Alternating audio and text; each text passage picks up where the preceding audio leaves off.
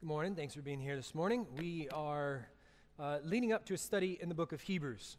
And when we recently preached our way through the book of Judges, we did a sermon on each of the first six books of the Bible. One sermon, one whole book, in anticipation to try and make sure we had a good contextual grounding for what we were about to study in the book of Judges. And if you know anything about Hebrews, you'll know that it is more than any other New Testament book assumes an understanding of Old Testament history and theology. So we want to try to, to do that again. We're going through each of the historical books of the Old Testament, giving one sermon to try and lead us up to a, a better grasp on what God did through the nation of Israel so that we can better understand what happens in the book of Hebrews. In the midst of that, uh, we just in the last couple weeks went through the first eight books of the Bible. And today I have 1 Samuel, so if you have a Bible, you can go ahead and turn to 1 Samuel and I'll try and cover the whole thing. I, I, need, I have to, in interest of full disclosure, tell you this morning, I don't know how to do this, all right? No one teaches you how to preach 31 chapters in one sermon. I, I, I walk away after the first service and go, I don't know. I'm not, I'm not sure that that's what you should do. This is, it's peculiar, it's weird, I don't know how to do it. So, that being said, I don't know. Thanks for coming along for the ride.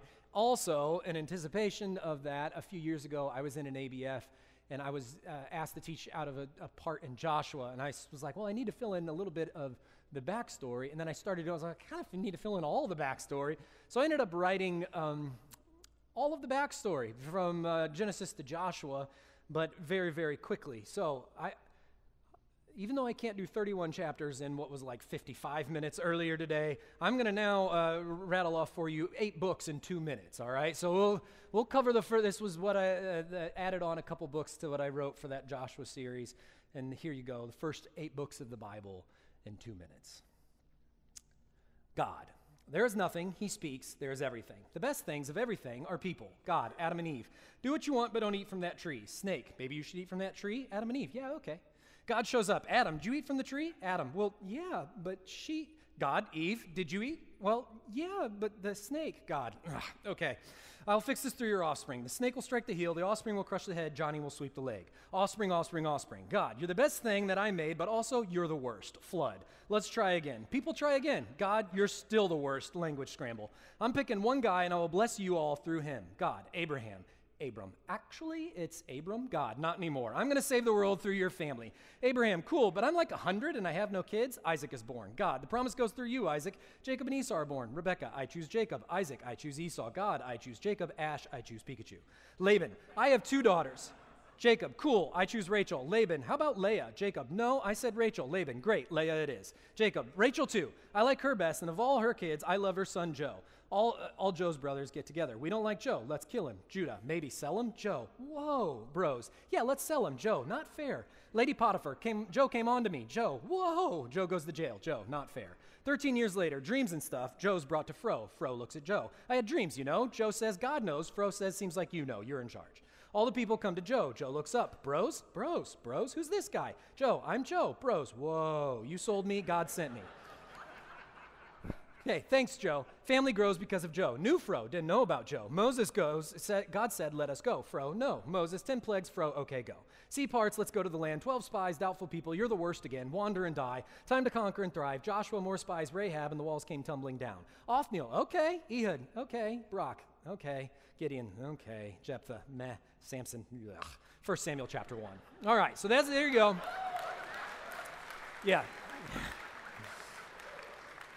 Just in case, just in case you missed the last two weeks, you're caught up. That was everything. You didn't need anything else. I can't do 31 chapters in 50 minutes, but I got eight books in two. All right.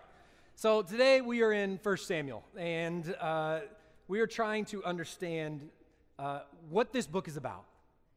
Really, the history of it, but as well uh, the, the theological significance of what is going on here. And this is a story about leadership. It's a leadership transition, not just in individuals, it is that, but also in type of leadership. So we're going to watch the sun set on the era of the judges and the sun rise on the monarchy. And we're going to get to ask a question as we work our way through this text What makes a good leader? Because there are really four key character studies, and it's really three prominent ones and one lesser that's kind of included. But a character study for us to ask why is this person a good leader and this one not? And uh, I mean, this is always palpable. If there's two people in a room, then there's a leader. There's no way around that. It's an inevitability of being people.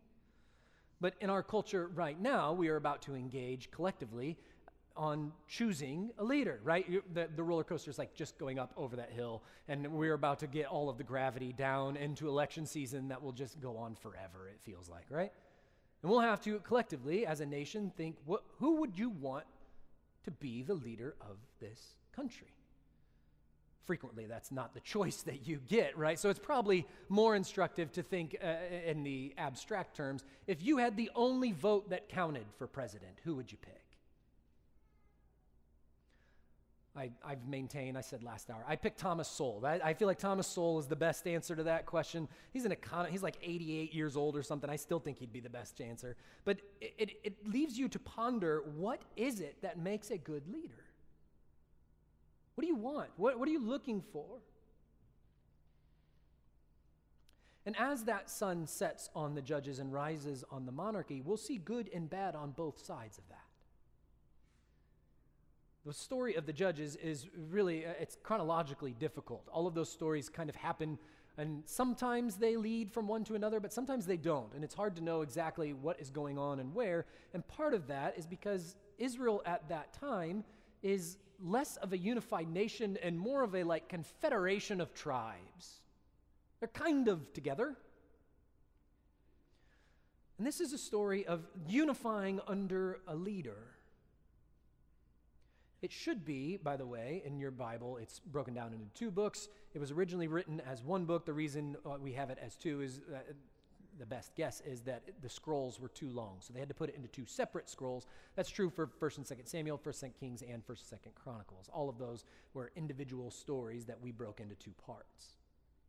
So we're going to get to see the good and the bad, and, and there's plenty of it.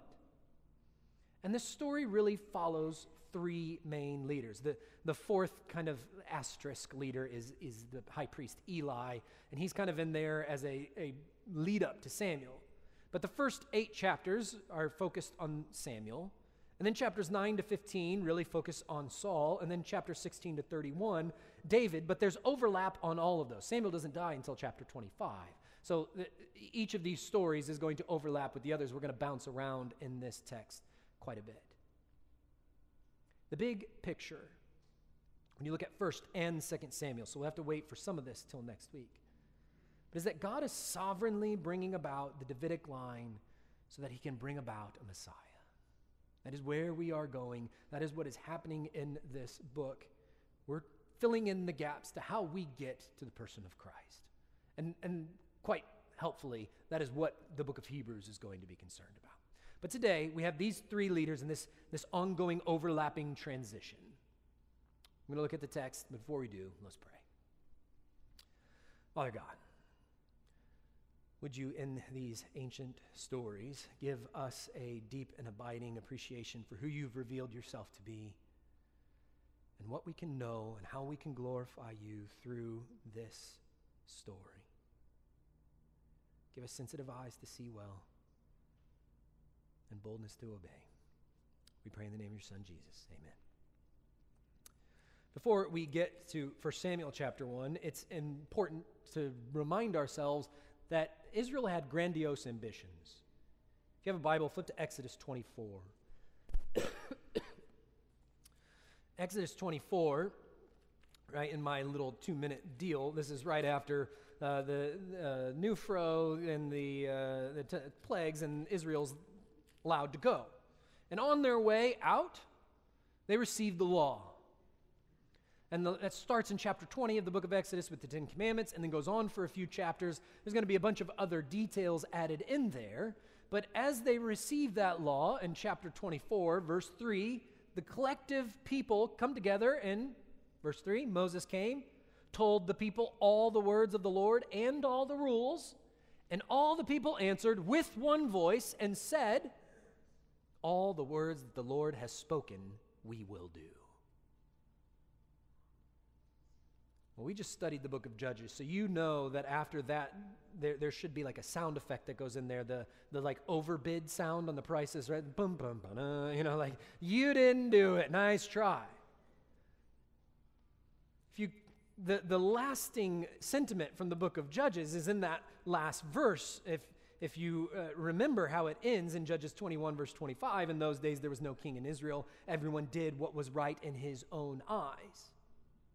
So the gap between the intentions of God's people and the behavior of God's people is massive. They don't do everything that God told them to do. In fact, it is broken beyond the nations around them. Israel is just as sinful and wicked of a place as everyone else that they are supposed to be a light to. And that is the setting that leads into 1 Samuel.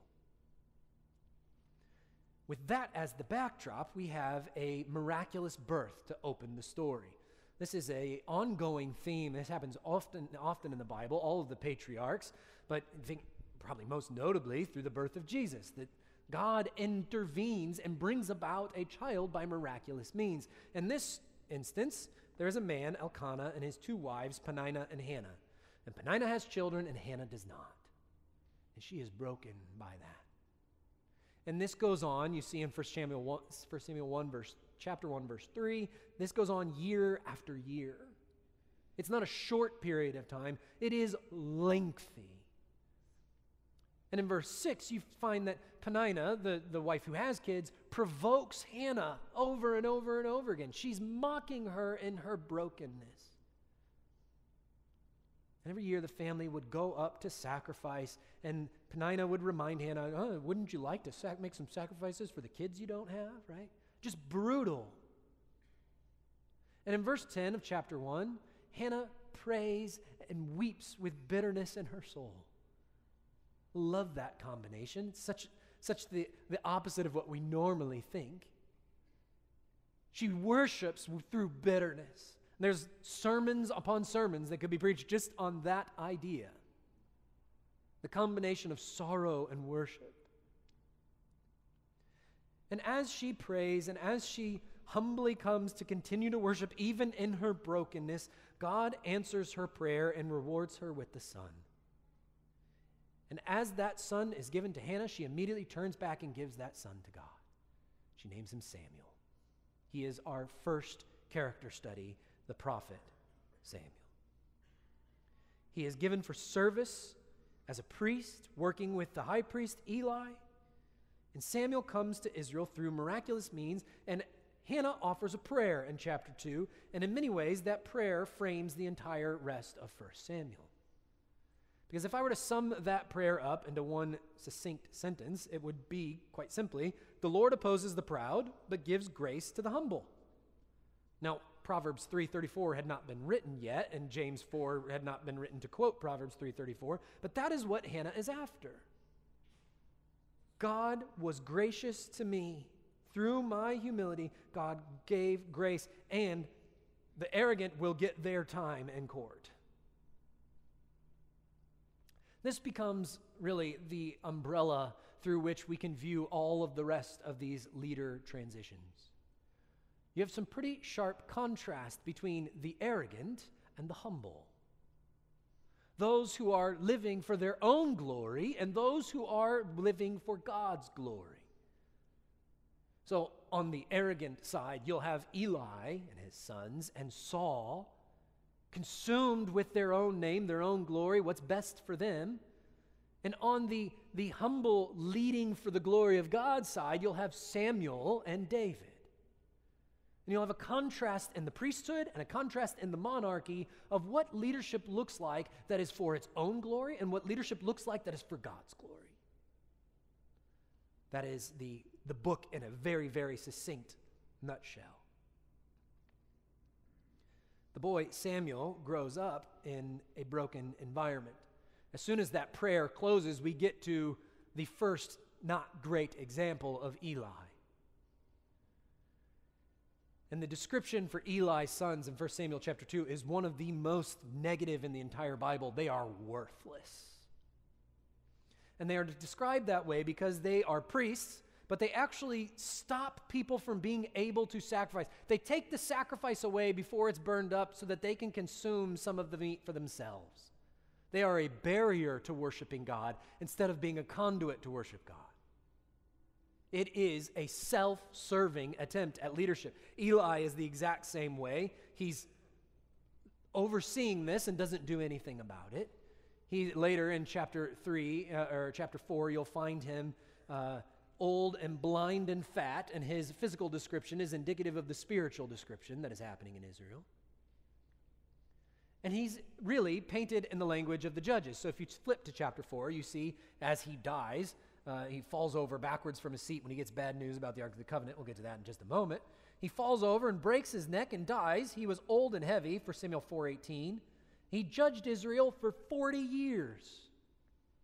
So the, the, the language and the tenor of the judges is still continuing on. Eli is right in line with what we have just seen at the end of the book of Judges broken morality, self glory, vain approach to leading the nation. As a result of this broken priesthood, we have a broken nation. As that story comes to a close, the view of uh, out of chapter 4 uh, that death to Eli comes as a result of his two sons leading the nation of Israel into battle. And they're losing the battle, and they think, well, let's just make God fight it for us. And they go grab the ark, even though they weren't supposed to, and they try to force God to fight their battle. And they both die on the battlefield, and the ark is taken. And one of the sons, I can't remember, it's Hophni or Phineas. Phineas's wife, not Ferb, different guy. Phineas's wife, she is, is pregnant and about to give birth. When she gets news that her husband has died on the battlefield, she is going to die in, while giving birth. And she, before she dies, she names her child Ichabod, which means the glory of God has departed. That is the view of the nation. Now, what they don't know at the end of chapter 4, chapter 5 and 6, the ark, the vanquished ark, takes a victory lap through Philistia. Right? The Philistines are parading around their trophy, but everywhere they take the Ark of the Covenant, every city, people are dying, they're getting tumors, they're getting sickness, and they, after a little while, they're like, send it on, we don't want it. They, they send it through all the major cities, and then they go, all right, we're done with this thing. Just send it back to the Israelites. So, if you will, the, the camera, on, from Israel's perspective, is on this broken glory of God departed, but they don't know that in chapter 5 and 6, God is still fighting their battles for them. Their leaders have led them to a place where they're leading their efforts, everything that they're doing is on the back of their own abilities. They don't trust in God, they trust in themselves. And so when the ark is taken, they go, oh, nothing, we've got nothing left. It's all bad. Nothing, nothing good here. This Phineas' wife inscribes into her child's name the national tragedy.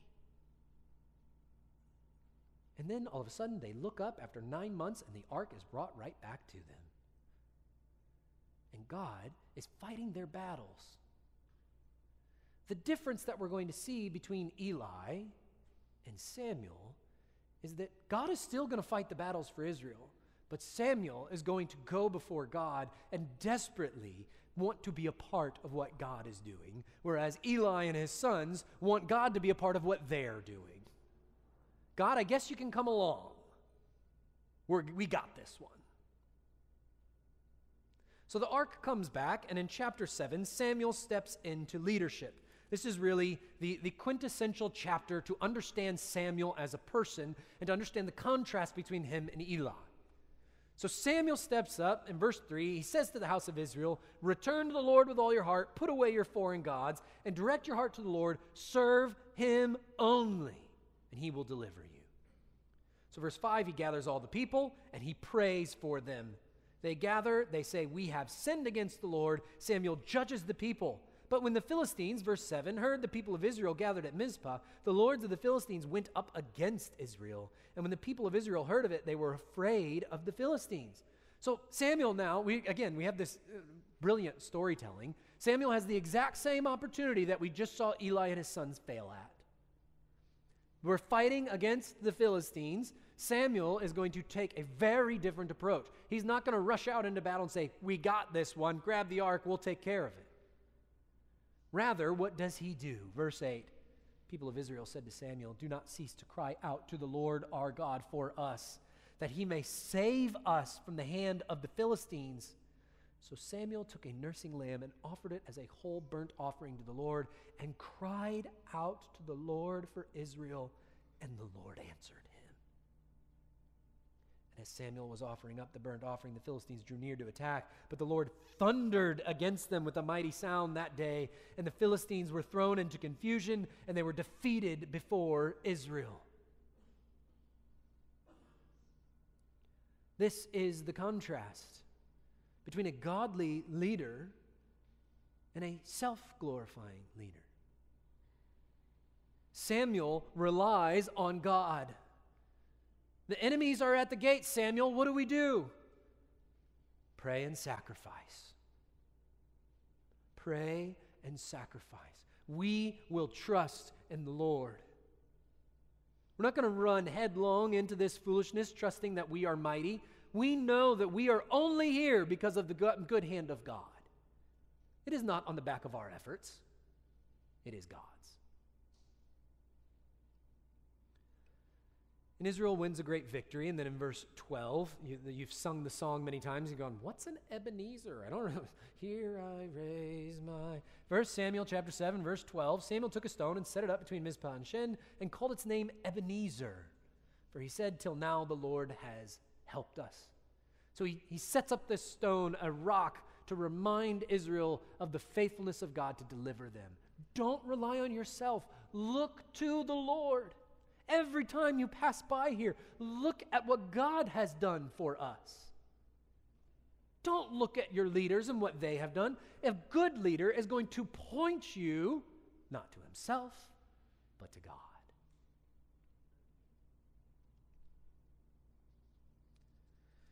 Verse 15, we see that Samuel judges Israel all the days of his life.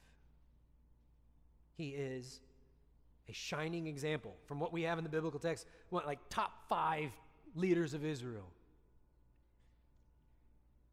And there are a few key verses before we move on to Saul. Uh, Samuel doesn't die, as I said, until chapter 25, so there's a lot of overlap for the rest of it. But before we move on to Saul, we need to look at a few key verses between that overlap. First, in chapter 8, if you jump down, Israel gathers together and they want a king, right? Samuel's sons are not as good as he is. Verse 5 of chapter 8. They said to him, Behold, you're old, and your sons do not walk in your ways. Appoint for us a king to judge us like all the nations. But this thing displeased Samuel when they said, Give us a king to judge us. And Samuel prayed to the Lord. This is a habit for him. And the Lord said to Samuel, Obey the voice of the people and all that they say to you, for they have not rejected you, but they've rejected me from being king over them. Now, a lot of people, I think, make a mistake here. That the, the problem is that they wanted a king. And I, I understand why they get to that conclusion just from this text, but I think if you read the rest of the Old Testament, you'll find that kings have been in God's plan from the beginning. So in chapter 17 of the book of Genesis, when God is making covenant with Abraham, he again reiterates what he's already said in chapter 12 and in chapter 15, but this time he adds on to the great blessings of Abraham that from him will come kings you look in Deuteronomy, the second giving of the law, chapter 17, there's an entire section devoted to rules for the king of God's people. So, this has always been the plan that there is going to be a king. The problem is not Israel's desire for a king. The problem is that Israel desires it to be on their terms, and they want it to be so they can be like the rest of the nations. Right? They are the, I, I should have looked it up. I forgot after last hour. What's the girl's name from Willy Wonka? I can't, it, it, she, they want it now, right? Like, I want a king now. I don't want to wait. I want it now. That's Israel. Is it Veruca Salt? Yeah, one of those. All right, somebody looked that up for me. Appreciate it. Um, Israel is, is Veruca Salt. I want it now. I want a king. And not only do they want it on their terms and their timing, they want it so they can be like everyone else. And that's exactly what they're going to get a king just like everyone else a king that exists for his own glory. We'll get there in just a moment. Actually, we'll get there right now. Two more uh, key texts that, that show Samuel's role in this. As that king comes about, Saul, it's good for like one chapter, and then it, the wheels start to fall off pretty darn quickly. In chapter 13, Saul fights the Philistines, he wins a battle, and he's waiting for Samuel to come and offer a sacrifice and thanks to the Lord. And yet, he can't wait any longer. Samuel's taking too long, so he offers the sacrifice himself. He takes the role of a priest, even though it is forbidden to him. And Samuel looks at, What are you doing? For Samuel 13, verse 13, Samuel said to Saul, You have done foolishly. You've not kept the command of the Lord your God, which he commanded you.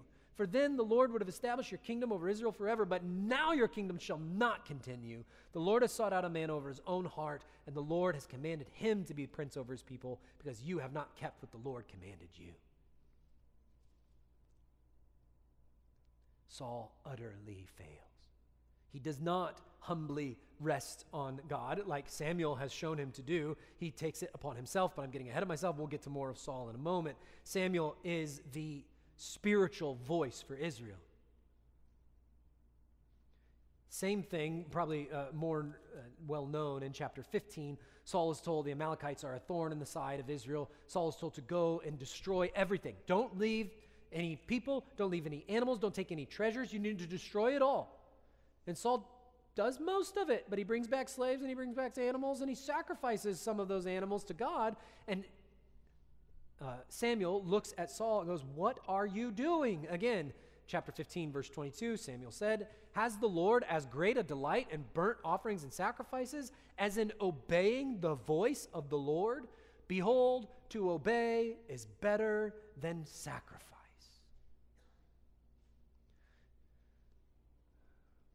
Sometimes the uh, application of preaching is really easy, right? To obey is better than to sacrifice. Saul did what outwardly looks like a good religious thing, but inwardly it is done while disobeying God.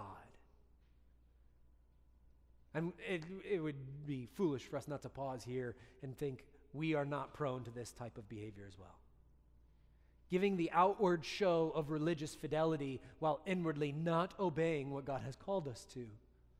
Do not think that you can wallpaper over your disobedience with good deeds. To obey is better than sacrifice. We make this same type of mistake all the time. One more key verse out of this book from Samuel is in chapter 12 this is his farewell speech to the nation. As I told you, it's a long farewell. He doesn't die until chapter 25, so it takes a little while. But he's about to hand over the, the reins to Saul. And in chapter 11, Saul is really first crowned as king. So Samuel gives his farewell address. I'm no longer the leader, I am now an advisor. And he gives his farewell address to the people. And in the conclusion, verse 24 Fear the Lord and serve him faithfully with all your heart. For consider what great things he has done for you. But if you still do wickedly, you shall be swept away, both you and your king. This is Samuel to a T. He leads by pointing others to God. He doesn't bring all the attention on himself. What are you to do? You are to obey him. You are to fear the Lord. You are to serve him faithfully. Your life should reflect those priorities. Again, easy application area uh, text here. In whatever you lead in your life, and it may not be much, right? If you're, you're in elementary school, all you lead is your Lego guys into battle against other ones, right? You lead whatever it is that you hold the, the wheel on in your life. You do so while fearing the Lord and serving Him faithfully. In whatever control you have, you want to be someone who mirrors a godly leader, do so out of obedience to God, out of the fear of the Lord, and out of faithful service to Him. This is the call of Samuel. He lives a life of listening to God. He's an ardent listener, passionately going before the Lord, seeking his ad- uh, advice on things. And that is how Samuel leads. He is the prophet that Israel needed. But, as we've already seen, Samuel's leadership gives way, at the request of Israel, to the bad King Saul. Saul is chosen in chapter 9 for his impressive physical characteristics. Right? he, in verse 2 of chapter 9, and he had a son whose name was Saul, a handsome young man. There was not a man among the people of Israel more handsome than he, for his shoulders were upward. He was taller than any of the people. Israel looks around, they go, That guy, he's the prettiest one, tallest, strongest. He'll be the king. And again, don't. it sounds so silly to look at it, although all of the studies suggest that we are still susceptible to these same problems, does it not? I, I got it wrong last hour. Uh, I was mixing up who Kennedy was debating. I think it was Nixon, I've, if I'm not. The, this, as the story goes, that in the, the first debate between JFK and, and uh, Richard Nixon, if you listened to it on the radio, you thought Nixon won. If you watched it, you thought JFK won. Why? He looks better. He, it's just true. They, they, all kinds of people suggest that FDR would have never been able to be elected if people had been able to see him while he was speaking, because he was in a wheelchair. His voice projected all kinds of power and confidentiality, but, the visual is something that we are prone to putting too much of an emphasis on. We still are. It's exactly what Israel does. He looks the part. And so Saul is chosen. And as I said, it goes well for a very, very short period of time. Short period of time. Chapter 11, that's basically about it. And from then on out, we saw in chapter 13, he does what he shouldn't do, being a, taking on the role of a priest. In chapter 15, he rejects God's obe- uh, uh, um, uh, commands again. even at the end of chapter 14, he has this debacle with his son Jonathan, this vow that he makes. And then we get to the overlap of the next king that Saul is always suspicious of. Because he knows, Samuel's told him, God is going to take away this kingdom from you. You've behaved poorly. It's not yours anymore. He's going to give it to another. So now Saul is always on the lookout. Who's it going to be? I'll put him in his place. And the wrongs of Israel choosing a king are righted as God chooses a king.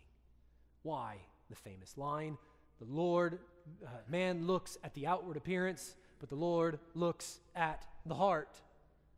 David is chosen not because he is head and shoulders above everyone else. He's like prepubescent, right? He's like the last child. He's out in the field. Oh, yeah, there's a scrawny one. Did we want him? All right, I guess so. And they bring David in, and, and Samuel, the anointer, goes, God says, This is the one. Really? So David bursts onto the scene, and Saul is always glancing at him with a crooked eye. There's the famous story of David and Goliath. I'll come back to that in chapter 17. David rises to national prominence. He's leading armies, right? Saul's basically trying to get him killed. So he sends him out on the battlefield all the time, and it backfires. He succeeds in everything that he does. It, it rings out of Joseph in Genesis 39, where he's a, he's a slave in Potiphar's house. He's in jail, and the Lord is with him, and he succeeded in everything that he did. And so David becomes quite famous. And in chapter 18, you see in verse 8 and 9 that as the army is coming back in, the women have this chant, right? Saul has slain his thousands and David his tens of thousands. And so in verse 8, Saul is very angry. And this saying displeased him. Said, They've ascribed to David ten thousands. To me, they've ascribed thousands. What more can he have but the kingdom? And Saul eyed David from that day on. The eyeing quickly gives way to trying to murder as spears are hurled. As I said, he's trying to trick David into dying, right? He tells David, You have to kill 200 Philistines if you want to marry my daughter, thinking that the Philistines will kill David. But once again, David does it. And over and over again, Saul rules his people consumed with his own glory. The portrait of the bad king is one who is so caught up in his name, What is my legacy going to be? What is everyone's perception of me? How is my line going to continue? And his own selfish ambition drives him to madness. If you flip back to chapter 15, this is just such a great, this, this is after that uh, to obey is better than to sacrifice section, right? He hasn't obeyed. You were supposed to destroy everything. Instead, you brought things back. You kept the treasures. You sacrificed the animals because you thought it would make you look good. You did the wrong thing. And Paul says, or excuse me, Saul says, You're right. But, chapter 15, verse 30, he said, I've sinned. Okay, it's a good start. You got that one right, Saul. But, yet honor me now before the elders of my people and before Israel, and return with me that I may bow before the Lord your God yeah, I did the wrong thing, but can we publicly pretend that I didn't? Right? Like that, let me go ahead and paraphrase that one for you. Let's make a big display of all the good things that I did because I'm the king. I know I did it wrong, but yeah, it's not a big deal, Samuel. Like, lighten up. And Samuel, you, know, hear Samuel sigh. Samuel turned back after Saul, and Saul bowed before the Lord. Oh, this is a self glorifying king, a leader who is filled with his own glory. And, and the fact that he is so sinful and that he has so much power is going to lead Israel into all kinds of brokenness.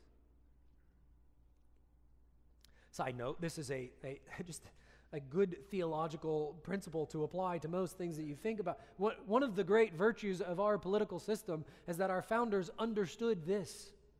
And so they tried to keep power diversified among different people. Whether or not that's accurate and happening well, is another conversation. But they had all kinds of theological wonkiness, don't get me wrong. That being said, they had a good understanding of the sinful nature of humanity. Because if you give all the power to one person, then all of their sin is baked into every decision they make. They have a proper theological anthropology. This isn't just, by the way, in politics. There's a reason why we run this church the way that we do. Because if it was just one person who was in charge and say, I make all the decisions, you guys all follow, and that's the way it goes, it would be great when they get it right. But when they get it wrong, all of their weakness, all of their sin gets baked into the DNA and the system of the place. So here we have a plurality of elders. Again, this doesn't just work for politics and for churches and your business and your families and your. Uh, do not think that one person making all the choices is going to be a good thing because even when you have a good king, which we're going to see in David this week and particularly in next week, sin still is present. All right, I'll get off that. Sin is present and all. Even a good king is going to have shortcomings. So be careful when you consolidate power. All right. PSA over.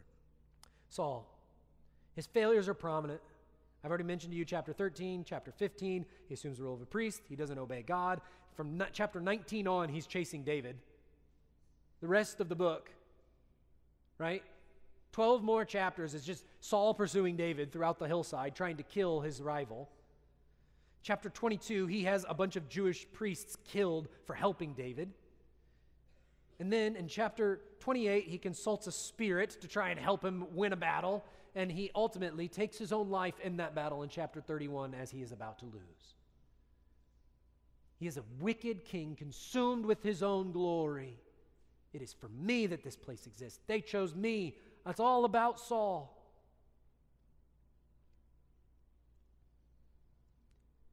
The Lord opposes the proud.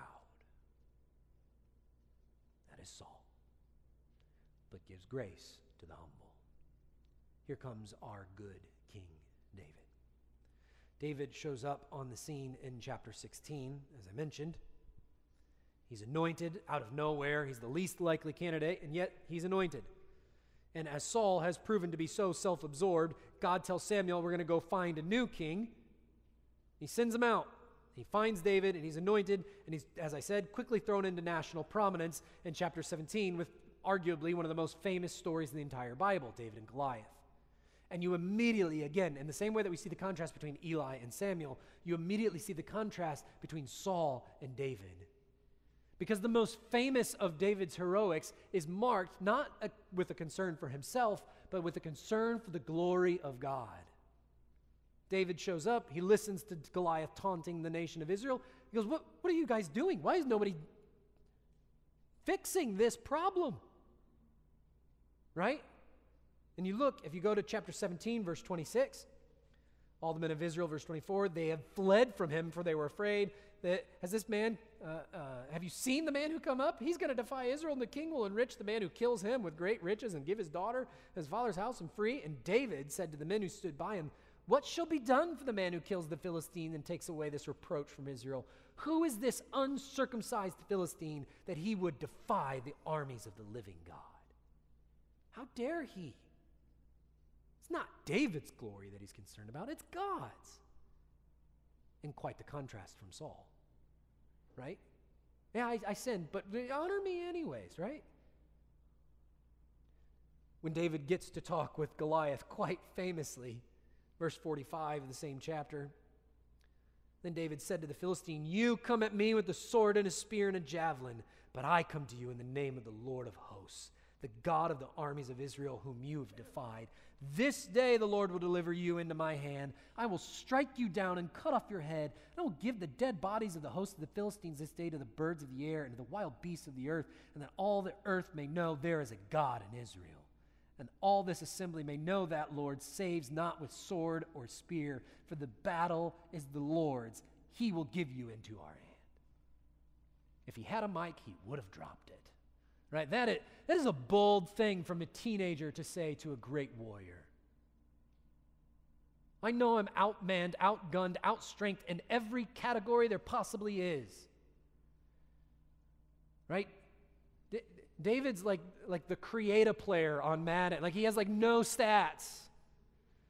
And he's going against the greatest. He says it doesn't matter because it is the glory of God that you are besmirching here, and God will deal with you. Do you see the contrast of a leader who has relied on God's strength for God's glory versus Saul who relies on his own strength for his own glory? This is a, a portrait in leadership. We have a hero and an anti hero. So David famously kills Goliath. He becomes famous in is all of Israel. In chapter 18, he becomes close friends with Jonathan, another good sermon series in and of itself, if you wanted it. Everything he does succeeds in chapter 18. Saul's enraged. He's tossing spears. He's trying to trick him. And from chapter 19 on, David is on the run for his life as Saul pursues him. On the run for his life. Hiding in caves, staying in enemy territory. And in two notable instances, chapter 24 and chapter 26, we have David who has every opportunity to kill Saul, and he doesn't. Right? This is the famous story. He's deep in the cave. Saul comes into the cave, only shallow. David sneaks up and cuts off a corner of his robe. And then Saul leaves. He goes out and he calls to him. He says, Look, I could have killed you if I wanted. I have part of your robe right here.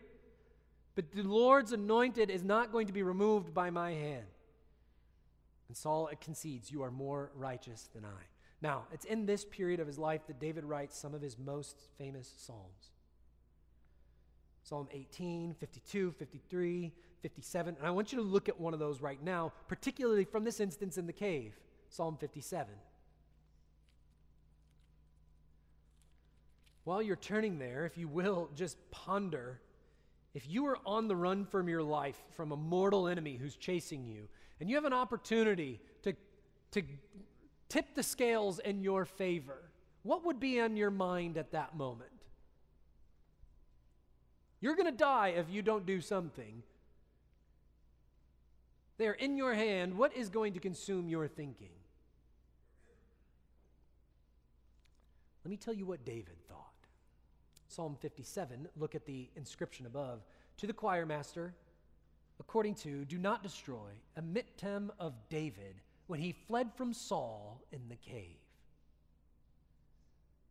Be merciful to me, O God, Be merciful to me, for you, in you, my soul takes refuge. In the shadow of your wings, I take refuge, till the storms of destruction pass by. I cry out to God Most High, to God who fulfills his purpose for me. He will send from heaven and save me. He will put to shame him who tramples on me.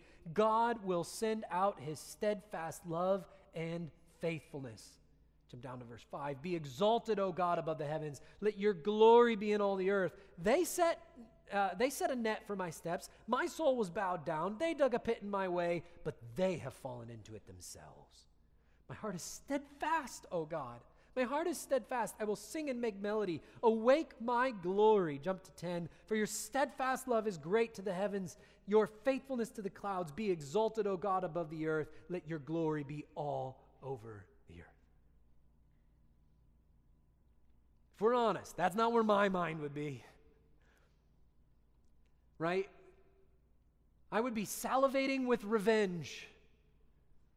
David's been on the run for a long time. For he had to leave his family. And in fact, all of his men go, This is your chance.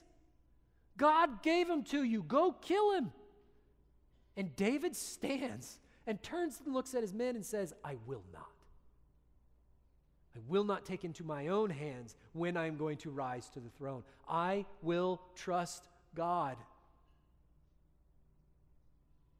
What an stark contrast. What an astounding way to lead. Lord, I depend on you. You are my refuge. When you want to bring me to the forefront, then I will go, and not a minute sooner. I will still hide in the caves, right? His mighty men who are with him, like, David, we've got families. I'd love to go home. Can you just take care of this guy?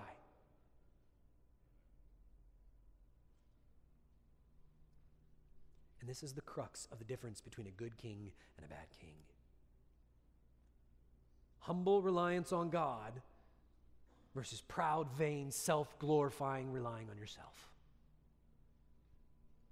Saul is perpetually concerned for his own glory. David is perpetually concerned with God's glory. And that's the story. That, that tension continues through the rest of the book until Saul takes his own life in chapter 31 as he loses a battle. So, what do we learn? What is the significance of this narrative? I have a, a question mark on this point. It just says, be like. because so frequently when we get to Old Testament narratives, you'll find people will say, here's a great story, here's a great character, you should be like them. Or here's a bad character, you should not be like them. I, I want us to ponder is that how we're supposed to read our Bible? Because there is a danger here that if, when you read a narrative, you just go, all right, what I need to do is just collapse that narrative down into one moral be, uh, uh, prescription, and I just need to be like that person. The purpose of these stories is for me to just know how to behave. And so you've heard interpretations of this type of text before, right? You've heard a sermon or a Bible study of somebody, David fought giants and you've got giants. You need to name those giants in your life and be brave and be like David, right?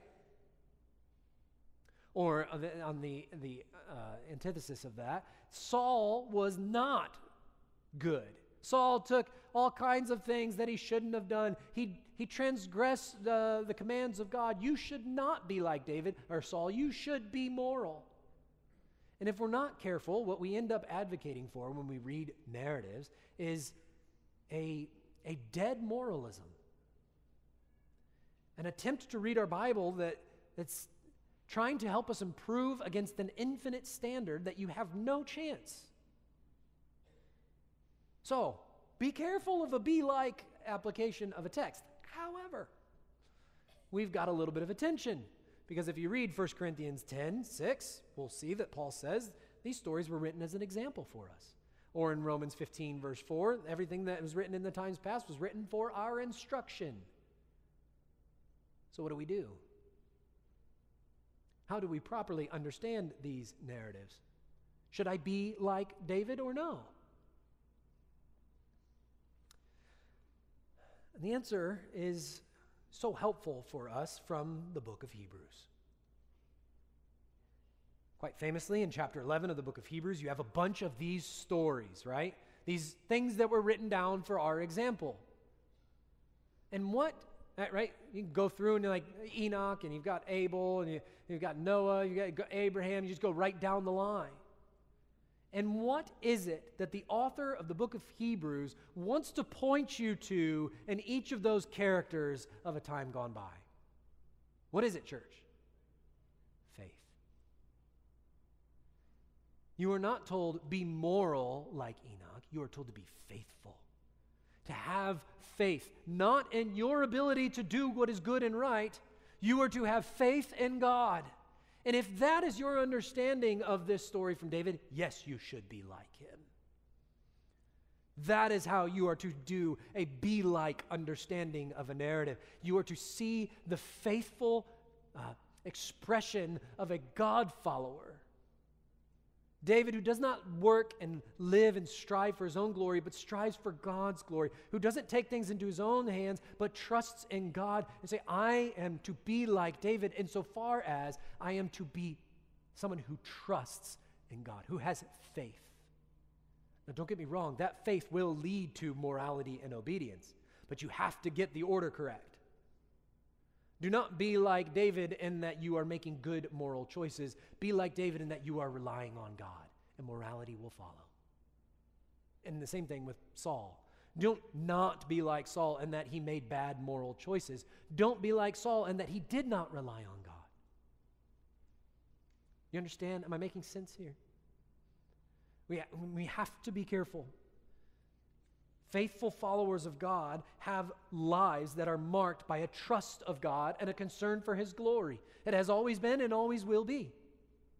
So when we read these stories, we are to look at it and say, we are, the example that is for us is to show us to not be self praising, self trusting, self justifying people. Rather, we are to be God glorifying, self denying people of faith.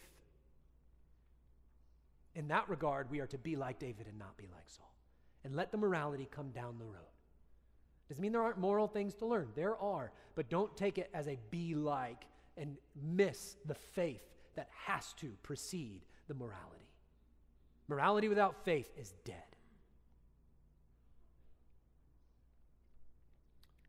One final thought in terms of the significance of these stories the inadequacy of leaders. When you go through this story of 1 Samuel, and really 2 Samuel is, is going to be an extension of that, it is woefully, painfully obvious that human leaders are not going to solve the problems that we have. They are deeper than we are able to solve. Even the good ones, right? Even Samuel, you're like, he is pretty darn good. Well, he is. But, as Hebrews chapter 7 is going to tell us, he has a limited time frame on that priesthood. And then you're rolling the dice with whoever the next priest is. He's not a forever priest. And so you've got a problem. Even when you get a good one, it's only for a short period of time. He cannot forever stand between you and God. So that priest is limited in his ability to, to help bring people to God by his own lifespan. Human leaders are unable, inadequate, completely full of shortcomings that prevent them, us, all of us, from being able to solve the deeper problems that we have.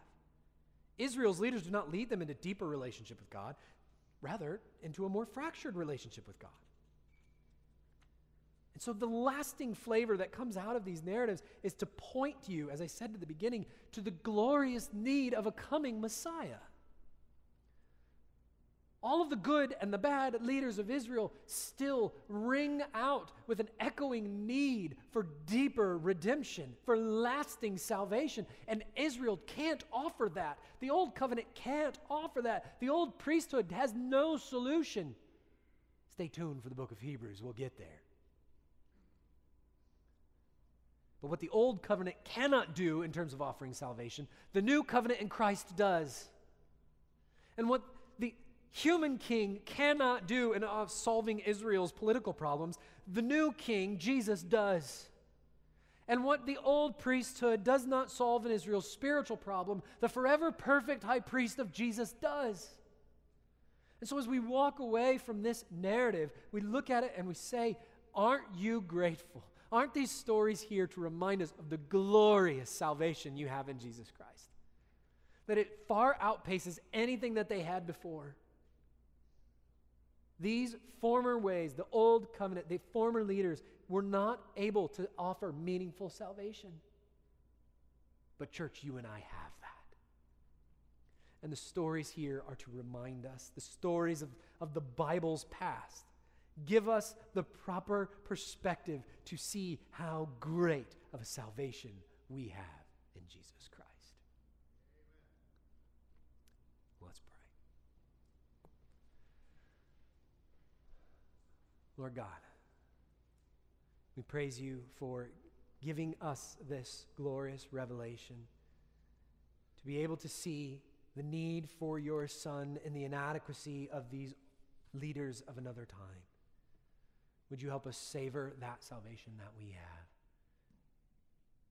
To rely on you, dispense with anything that even has the flavor, the, the, the lasting instinct of self ability. Would you help us put it to death, God? We want to rely on you and not on ourselves. And we do so looking to your Son, Jesus, who has accomplished for us what we could not do on our own. And praise you, God.